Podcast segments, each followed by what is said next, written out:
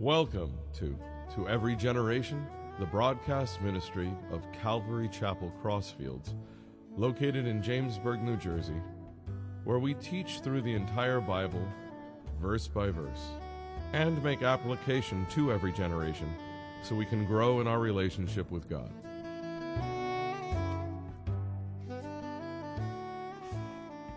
If you've been with us, it's like every other month or every other month and a half, we get to do Malachi. So I'll try to do a little recap. In chapter 1, Malachi, whose name means messenger, he was a messenger sent by God. He was a prophet sent to Israel. And he was speaking to the nation primarily, but also to the priest in chapter 1. And in chapter 2, he primarily spoke to the priest. Now, one of the things I pointed out last time if you're a believer in Jesus Christ, if you've been born again, if you know that you're a sinner, and that Jesus Christ died on the cross for you, and that he rose from the dead, and that you are sealed with his Holy Spirit, you are known as a priest or a priestess. You are a king of God's kingdom. You are a saint set apart for Jesus Christ. You don't have to be dead to be a saint. You're a saint. A saint simply means set apart for use by God. So in chapters 1 and 2, it was Malachi bringing a message to the people that they were doing things totally opposite what God required. And what we're going to look at tonight, we're going to look at the last part of chapter 2. You have to remember the book of Malachi was all one parchment. It wasn't separated into the chapters that we have, the four chapters. So 2 flows right into 3. So if we pick up in verse 17 of chapter 2, and if you haven't been with us, remember Malachi faced the people, and they were always having questions. They would always come back with a question, and you'll see one of the questions here in verse 17. Malachi says, You have wearied the Lord with your words. Yet you say, In what way have we wearied him? In that you say, Everyone who does evil is good in the sight of the Lord, and he delights in them. Or, Where is the God of justice? Now, even though this was written thousands of years ago, you can apply it to today because there are people today who say a very similar thing. Matter of fact, a lot of the stuff that was, when I was growing up, that was wrong is right today. It's looked at as okay. And it was similar back here. They were saying that every, everyone who does evil is good in the sight of the Lord. Well, that's garbage. Jesus is the same yesterday, today, and forever. So he doesn't change. His word never changes. His standards are always the same. And the other thing is, where is the God of justice? And we live in a world that's not just. We live in a world where there's a lot of uh, bad things that go on, and people say, you know, where is God? Why is He allowing this to happen? Why is all, the, why is all this suffering going on? Why doesn't He just intervene in the world, in our individual lives? So the plight of man hasn't changed, but the heart of man changes when they're introduced and have a relationship with Jesus Christ. That's the difference right there, having that one on one relationship with Jesus. So, as we go in and flow into chapter 3, God is answering the people in chapter 3. He's done it in the other chapters, but you're going to see here in chapter 3 some verses that you'll have seen in Isaiah and, and in some parts of the New Testament. Now, the cool thing about the book of Malachi as some of you know, it's the last book of the Old Testament. There's 400 years silence at the end of this book.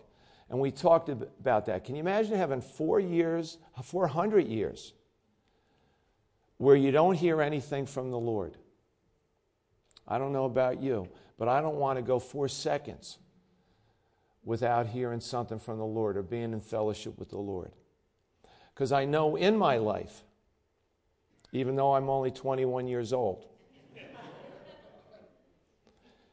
that when I have gone without the Lord, I know what takes place in my life. I know what takes place in my heart. I know what takes place in my mind. And it's not good. I need to be connected to Jesus 24 7, 365. So, in this verse, there's only 55 verses, I believe, in the whole book of Malachi. About 55. And 48 of those verses, God refers to himself in the first person.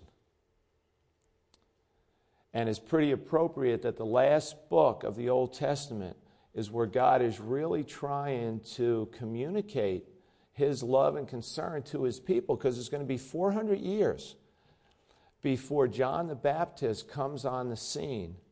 And then, of course, Jesus Christ. 400 years of silence. So in chapter 3, verse 1, it says, Behold, I send my messenger, and he will prepare the way before me. And the Lord whom you seek will suddenly come to his temple, even the messenger of the covenant in whom you delight. Behold, he is coming, says the Lord of hosts. Behold, I send my messenger.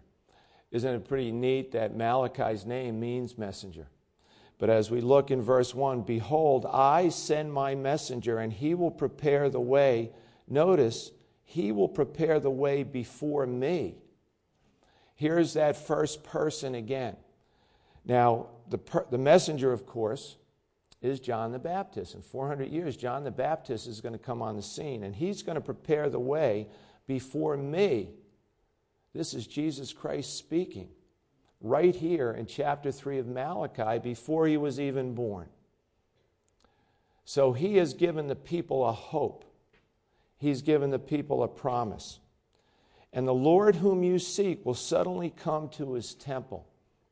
And I was just thinking some of the things over the years in the New Testament that we've read where Jesus Christ came into the temple. We know that he came for the first time when his mom presented him in the temple. And there were a couple people there that had been praying for a long, long time for the Messiah to come. So he was just a little baby as his mom brought him to the temple. Then, when he was 12 years old, the family made a pilgrimage to Jerusalem. And if you remember, it was during the Passover. And after the Passover was over, the family went back, but they didn't know where Jesus was. So Mary and Joseph had to go back to Jerusalem, and they found him in the temple, conversing with the rabbis, with the priests. And they never saw anybody so young that had so much authority. And then we see years later, when he actually started his ministry after John the Baptist baptized Jesus in the Jordan River. He goes to the temple. One of the times we know he overthrew the money changers, he turned the tables on them.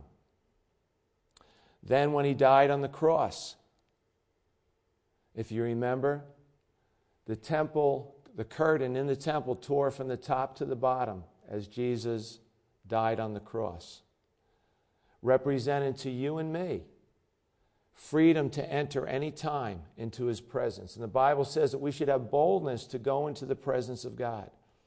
You and I have the privilege that the Old Testament people did not have, that we can go right into God's throne room anytime.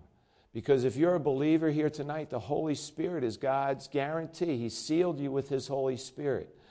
In the middle of the night tonight, when you wake up, you can have fellowship with God. On your way home, you can have fellowship with God. At work, no matter, there's no place that you can go that God isn't right there with you and you can have fellowship. But back in the Old Testament, the priest was the mediator between God and man. he would go and pray for the people. And once a year, he would go behind that curtain for a blood sacrifice for himself and all the people in the nation. But when Jesus died on the cross and said it was finished, that veil tore from the top to the bottom, meaning there was no longer further need for sacrifice for sins. That the only mediator now between God and man was Jesus Christ. We only need to go through Jesus to enter in the presence of God, for he is God himself. So there was another time that the temple had God's presence in it. One day in Jerusalem, when the third temple is built, Jesus will be sitting on the throne for a thousand years. And you and I will be with him, according to the prophecies in the Bible. So there are those are some of the major times that Jesus was in the temple. Now, notice in that first verse, and he will prepare the way before me. John the Baptist, of course, did that when Jesus came here the first time, when he grew and he was around 30, 33 years old. And John the Baptist prepared the way. Back in these days, when there was a king coming from one land to another or returning to his land, there would be a messenger, an ambassador that would go in front of the king, preparing his way, making sure the route was okay and, and clearing the road of any obstacles. And this is what John the Baptist did before Jesus started his earthly ministry. But notice where it says, And the Lord whom you seek will suddenly come to his temple, even the messenger of the covenant. Jesus Christ came on the scene 400 years after Malachi. The covenant that was the first covenant, the Old Testament, the Old Covenant was a covenant of following the law. That if you kept all 600 laws, we know them as the Ten Commandments, if you kept the Ten Commandments perfectly for all your life, bang, you're right in the kingdom, you're in heaven. But if you break one of those commandments, just one, it's like breaking all 10 and the other 600. You're doomed. You're going to hell. Bad news. You don't keep that old covenant. Bad news. But Jesus came, the messenger of the covenant, he came and said, I have good news. I'm going to die in your place because I know you can't keep the law. The law, remember, is like a tutor that leads you to Christ. Once the teacher comes back, there's no longer a need for the tutor. So now Jesus came on the scene. We just have to keep our eyes on Jesus. We follow Jesus. And by following Jesus, we fulfill the law. The law is not a bad thing, the law is awesome. But we're not under the law anymore. We're under grace.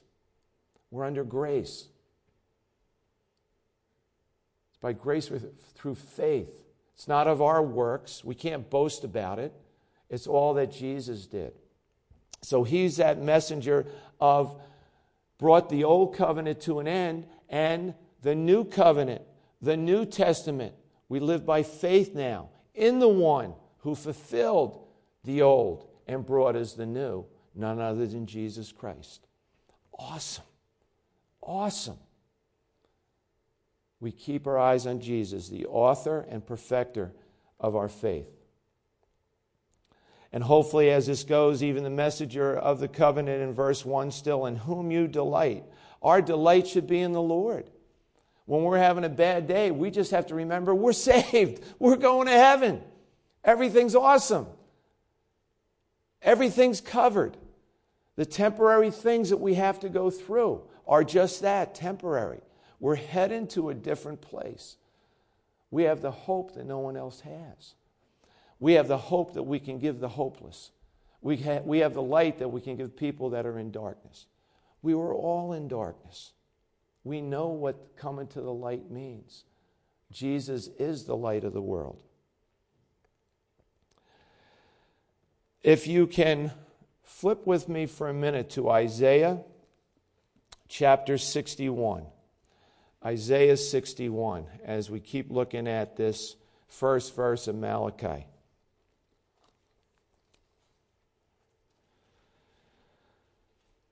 chapter 61 And we're just going to look at a couple verses, but I want to set the scene for you.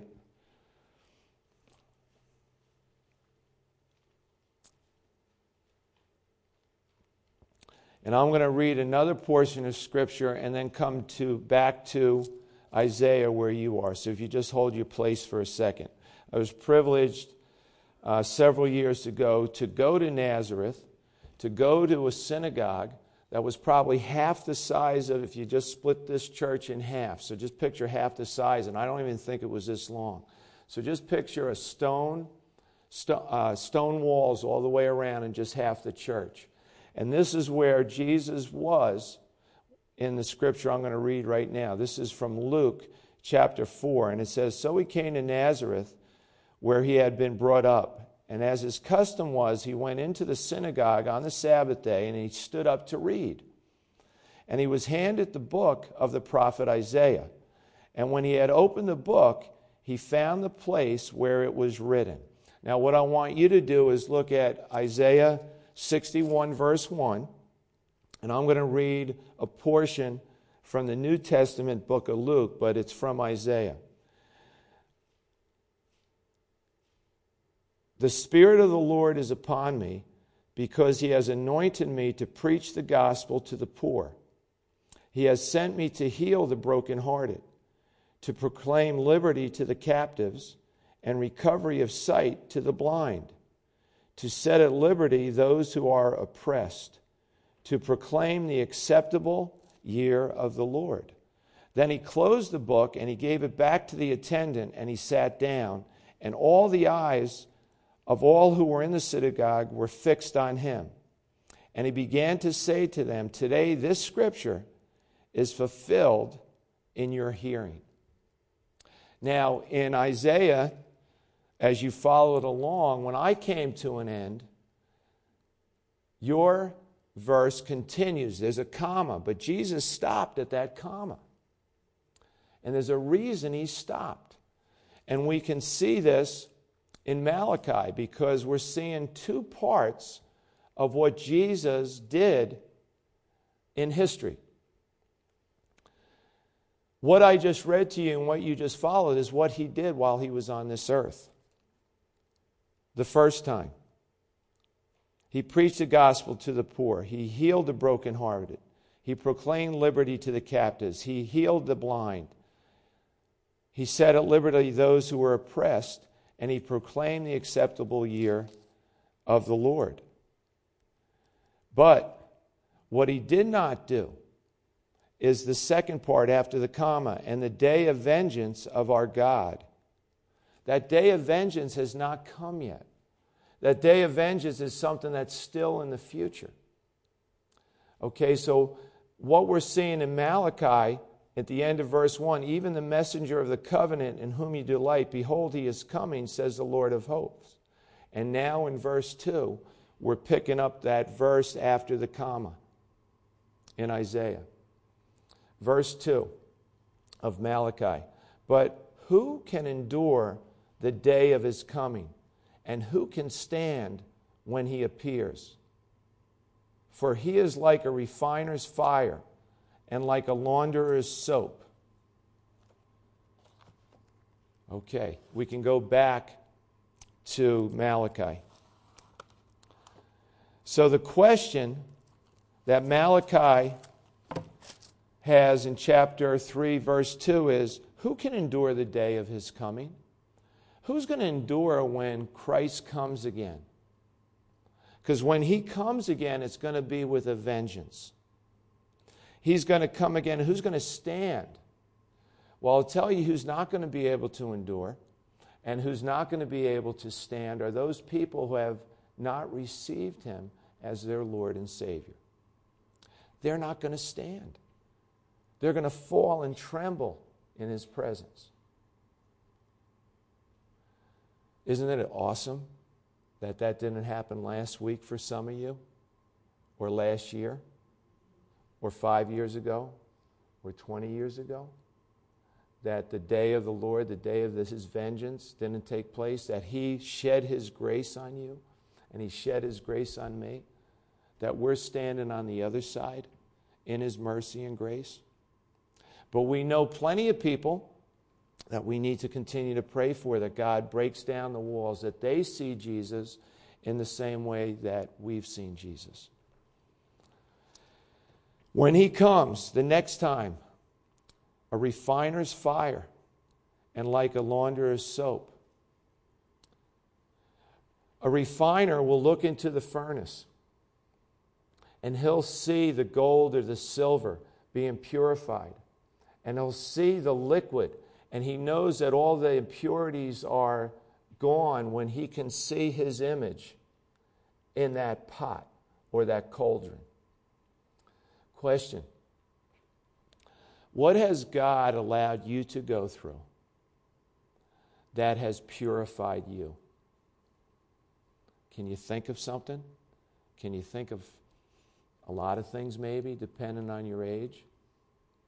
Young people, don't think it's something unusual when you go through things. Okay? If you've played any sports, one of the things a good coach tries to do is work you out hard so the game is easy. Brings you through some hard exercises and a lot of sweat and mental and physical pain in order to prepare you for the contest or the game coming. How much more so Jesus? He knows what's coming in our lives, He knows what's happening. He knows how to get us purified. He's that launderer's soap. He's, pu- he's the fire refining us. Verse 3 He will sit as a refiner and a purifier of silver. He will purify the sons of Levi and purge them as gold and silver, that they may offer to the Lord an offering in righteousness. Now, remember, in the past couple verse uh, chapters, especially chapter 2, the priests were out to lunch. If you remember what they were doing, instead of offering an unblemished animal, they were having one eyed lambs, three legged cattle. They were sick animals they were sacrificing to, the, to God instead of giving their best. Question Do you and I give our best to the Lord? Or are we just given portions? Do we save our best for something else? May it never be. May we always give the best that we have to Jesus, for he deserves the best of our energy, of our passion, of our efforts. While you were still sinners, Christ died for you. But Vinny, I wasn't even born when Jesus came. Yeah, but he knew your name before your parents, grandparents, anybody was born. When he was on that cross, he saw you sitting in here in Jamesburg. Because he's God, he knows all things, he's all knowing. That's what kept him on the cross, you and me.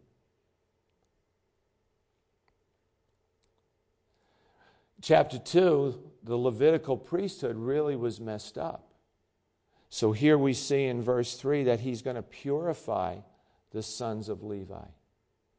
And one of the things that takes place is they're going to be taken over by another nation. They're going to go through hardship. People are going to die. Sunday in our teen group, if, we, if this was a plane right now, we're on a plane, and the pilot came on and said, Everybody, I don't want you to panic but we're going to crash. And we have a stewardess that's going to come in and she's going to give you a two minute lesson on how to put on your parachute and how to open it. Because in the third minute, we're going to be evacuating the plane. How good would you listen? How attentive would you be if you've never had anything, any experience with the parachute or the technique of doing it? How intent and focused would you be? A lot. Oh my goodness, I'd be hanging on every word. Jesus has given us his parachute manual from Genesis to Revelation. Do we hang on his words? For this is our spiritual health and our spiritual life. But do we look at it that way? After 9 11, all the churches were packed for a few months. They were packed. Then they faded away. During the election, a lot of people were praying. Churches was open for prayer. Has that faded? Where's that intensity? What that part of our human nature, right? That is a weakness that we forget where we came from or what we were delivered from until we're hit again with it. Lord, make us a people that aren't like that, that we stay on the cutting edge all the time with that parachute on, ready to go. All the time.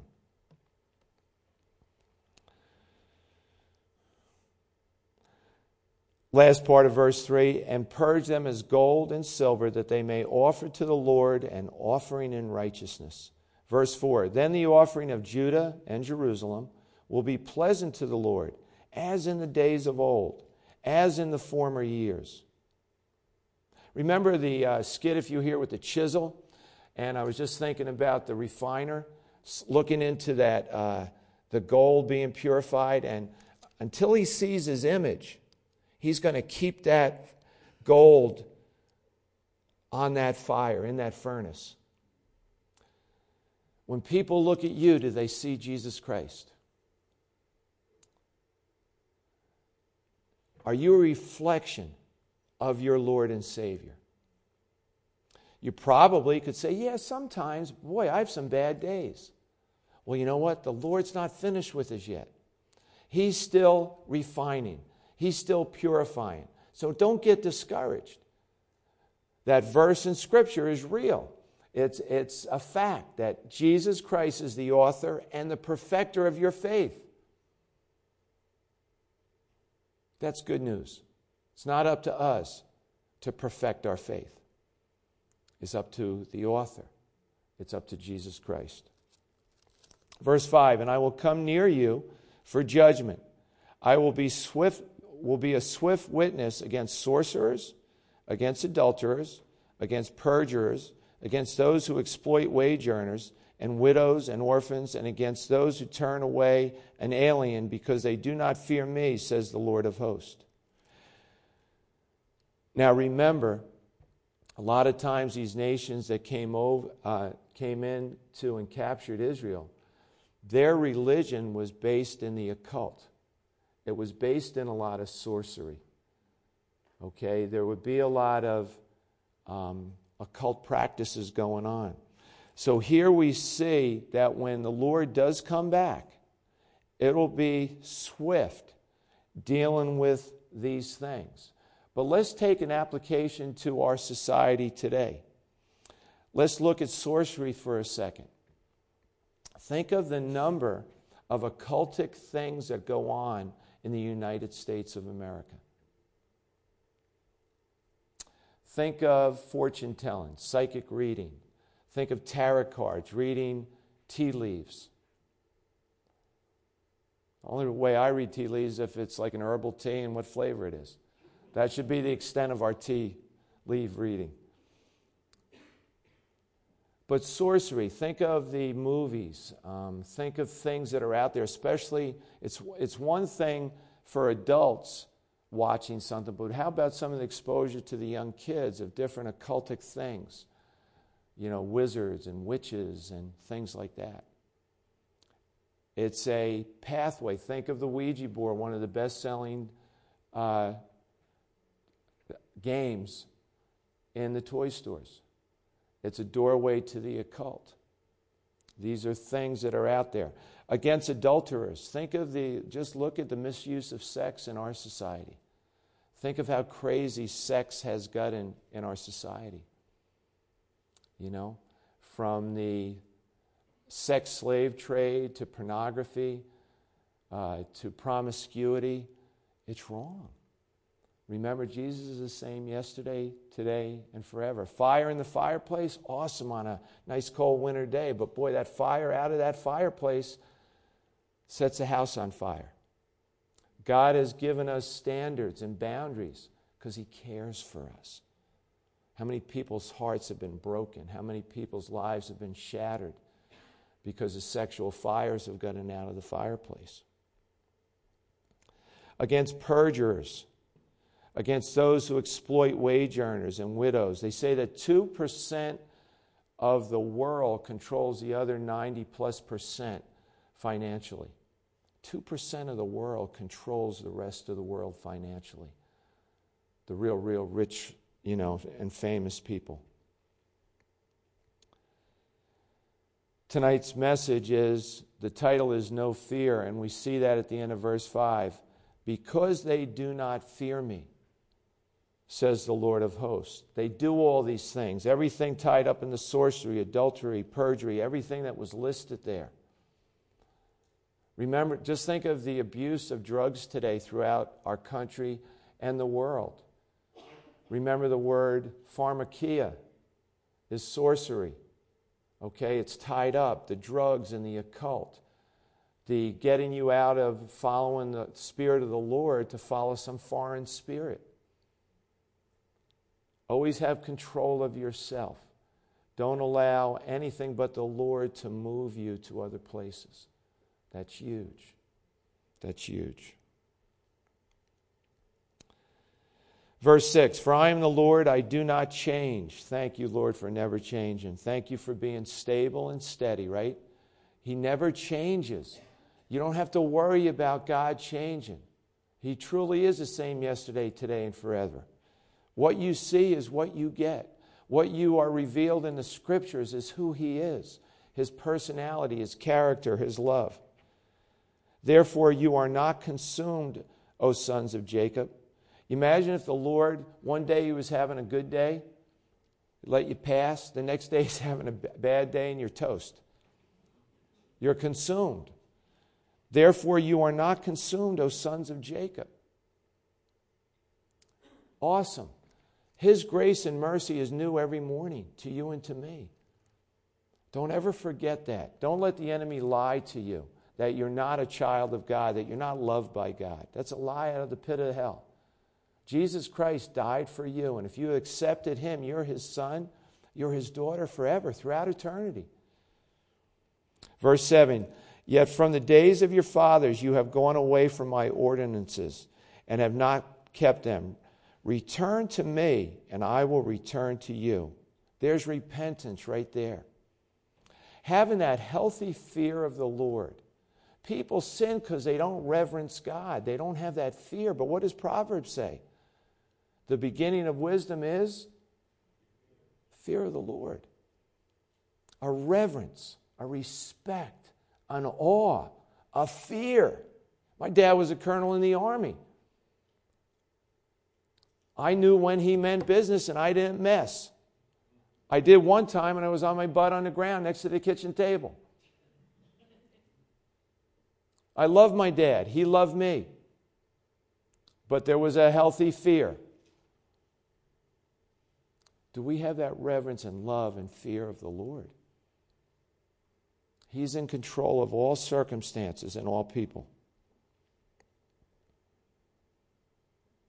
This world is not out of control. Remember, it's not falling apart. It's fallen right in place according to God's plan. We don't understand everything. But when you don't understand everything, hold on to the things that God has revealed to you. Hold on to the things that you know about God. He'll make everything clear one day.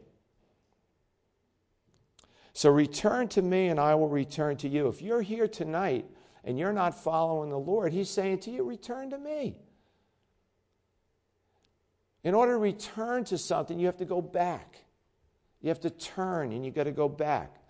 Another word for repentance is just turn. Go back to the one who loves you and who died for you and who made you.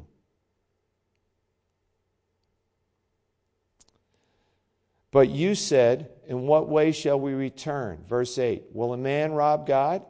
Yet you have robbed me. But you say, Here's another one of those questions In what way have we robbed you? In tithes and offerings. You are cursed with a curse, for you have robbed me, even this whole nation. Bring all the tithes into the storehouse, that there may be food in my house. And try me now in this, says the Lord of hosts, if I will not open for you the windows of heaven and pour out for you such blessing that there will not be room enough to receive it. Now, you got to remember, back here in the agricultural and the farming community, they were required to give their firstborn animal, the first fruits of their grain, to the temple, to the priest. That's how they fed, and that's how they kept going to be able to feed the people spiritually. They weren't doing that, they were negating their obligation. Now, we're not under the law anymore, we're under grace. So, how does that apply to us?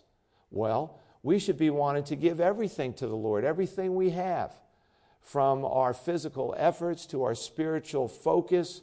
And of course, you know, there's no envelopes that go through here on Sundays. One of the great things here is you are free in the Spirit to give as the Lord leaves, and we never ask people who are visiting the church to give. But just like we have a home and you have a home and you have bills to pay, so does the church but you're led by the Spirit. It's not that obligation that you have to give X amount of dollars every week. You have the freedom in the Lord to do that. So here is Malachi trying to tell the people you've got to return to the things that the Lord wanted you to do. Verse 11, and I will rebuke the devourer for your sake, so that he will not destroy the fruit of your ground nor shall the vine fail to bear fruit for you in the field, says the Lord of hosts. Remember, one of the things that the Lord did because he loved the nation Israel so much is when they didn't obey him, there were droughts. There was no bread. He would get them right where he got their attention. He woke them up by shaking them up. And they returned to him. And then they would do it again, and he would do it again. and go back and forth like a ping pong ball but they just didn't get it. But you have the Holy Spirit living in you. His laws are written on your hearts. Do you hear His voice speaking to you every day? If not, get your face in the book, get your face in His Word. His voice will become clearer to you. You'll be able to discern those things as you spend time with Him. Verse 12 And all nations will call you blessed, for you will be a delightful land, says the Lord of hosts. One of the great things I love of the scriptures is Israel is still the apple of God's eye. He's going to restore the nation Israel in his promises. He's going to restore them. They are away from him right now. But Benjamin Netanyahu holds Old Testament Bible studies. He's been doing this for years. He's also spoke at a Calvary Chapel several years ago, so he was exposed to the gospel. He understands that born again believers are on Israel's side. That's awesome.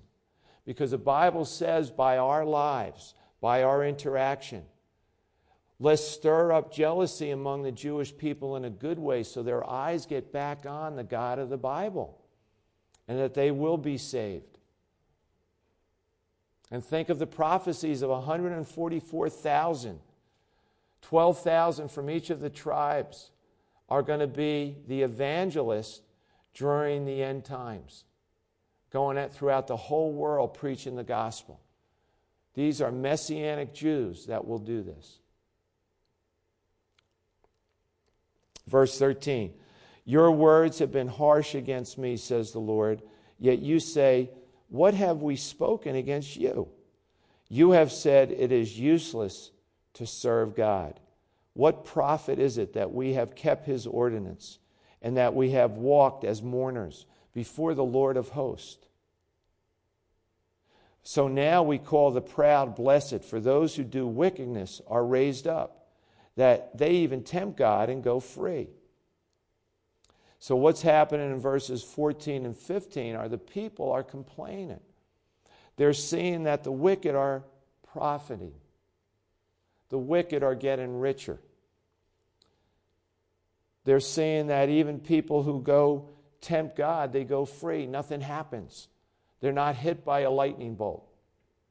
It's getting them upset because they're following the Lord and they might be struggling through life. They can't get the balance like, what's going on? Why are we doing what we're doing?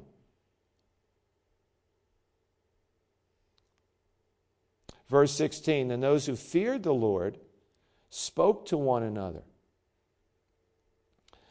Notice there's a group complaining, but in verse 16 we're introduced to another group. Then those who feared the Lord spoke to one another, and the Lord listened and heard them. In the New Testament, the way the church grew was that people came together and got into God's Word. They broke bread together, they hung out together, they prayed for one another. They lifted each other up. They went through the struggles that other people go through in their congregation. And the church grew daily based on that. So you have in verses 14 and 15 those people that were complaining and checking out. But then in verse 16, you had those people who read the Bible, who met probably a couple times a week, getting into God's Word and praying. There's always that group of people who do that. That's comforting to know. You're some of those people. You're a small portion of those people throughout the world that are doing this very thing in 16. That those who feared the Lord spoke to one another, and the Lord listened and he heard them. If we could paint a picture, can you picture God coming out of the heavens? And his big ear is right over Calvary Chapel, Jamesburg, right now, and he's listening. He's listening to your singing. He's listening to your heart right now, right here. The Bible says where two or more are gathering in his name, he's right there in the midst. He's right here in a very supernatural and special way. That's pretty radical. That's pretty awesome. And as we continue halfway down in 16, so a book of remembrance was written before him for those who fear the Lord and who meditate on his name. You're meditating on his name tonight. Hopefully, this isn't the first time today you did that. But you're meditating on his name right now. If the Lord came for us right now, wouldn't this be a great place to go from? Right here? Right with the Lord in the body of believers? How cool would that be? We're meditating on his name right now. We're fearing the Lord. We're showing an awness, a reverence, a respect right now. There's a fear of the Lord right now in this place. How, how great is that? And remember, without that fear, without that reverence, without that awe, people were just doing their own thing. Whatever was right in their eyes, they were doing. Verse 17 They shall be mine, says the Lord of hosts, on the day that I make them my jewels, and I will spare them as a man spares his own son who serves him. Then you shall again discern between the righteous and the wicked, between one who serves God and one who does not serve him. I love that part that they shall be mine says the Lord of hosts. You're His. If you've received Jesus into your life, you're His. If you trust Jesus, you're His. You're one of His jewels. Remember, a jewel is something that's produced under a lot of pressure. A jewel has many shapes and sizes and colors and beauty. A, a jewel is unique by itself. It can be found many different places all over the world. And when jewels come together in one place, it just shines and glows. And you're compared as one of those jewels. Verse 18 Then you shall again dis- discern between the righteous and the wicked, between the one who serves God and the one who does not serve him. There's no fear for those who are in the Lord. There's no fear for those people who are There's no fear of God for those people who are doing their own thing. There's no fear for you if you're following the Lord. Where are we with our society today? How many of our society, how many of the people in your schools, your uh, churches, business, workplaces, you don't really know if they're believers in Jesus or not? And there's the parable of the tares and the wheat. And remember, Jesus' apostles, disciples wanted to go and tear the tares away. And Jesus says, No, no, let them grow and mature. Let's see what happens, and then you'll be able to tell really distinctly who are those that are following the Lord and who are not following the Lord. And right here, it says, You'll again discern between the righteous and the wicked, between the one who serves God and the one who does not serve him. Just be faithful in the things that the Lord calls you to do. The same with me. Let me just be faithful in those things He puts in my path the rest of tonight, tomorrow. And along that way, you'll touch another life. You'll come in contact with people who have been through some of the things that you've been through. And you can share how the Lord ministered to you in a real way. You don't have to make up stories. You don't have to rely on some story you heard in church. For your God's story. Your God's purpose and plan for the, the person that you're meeting tonight, tomorrow.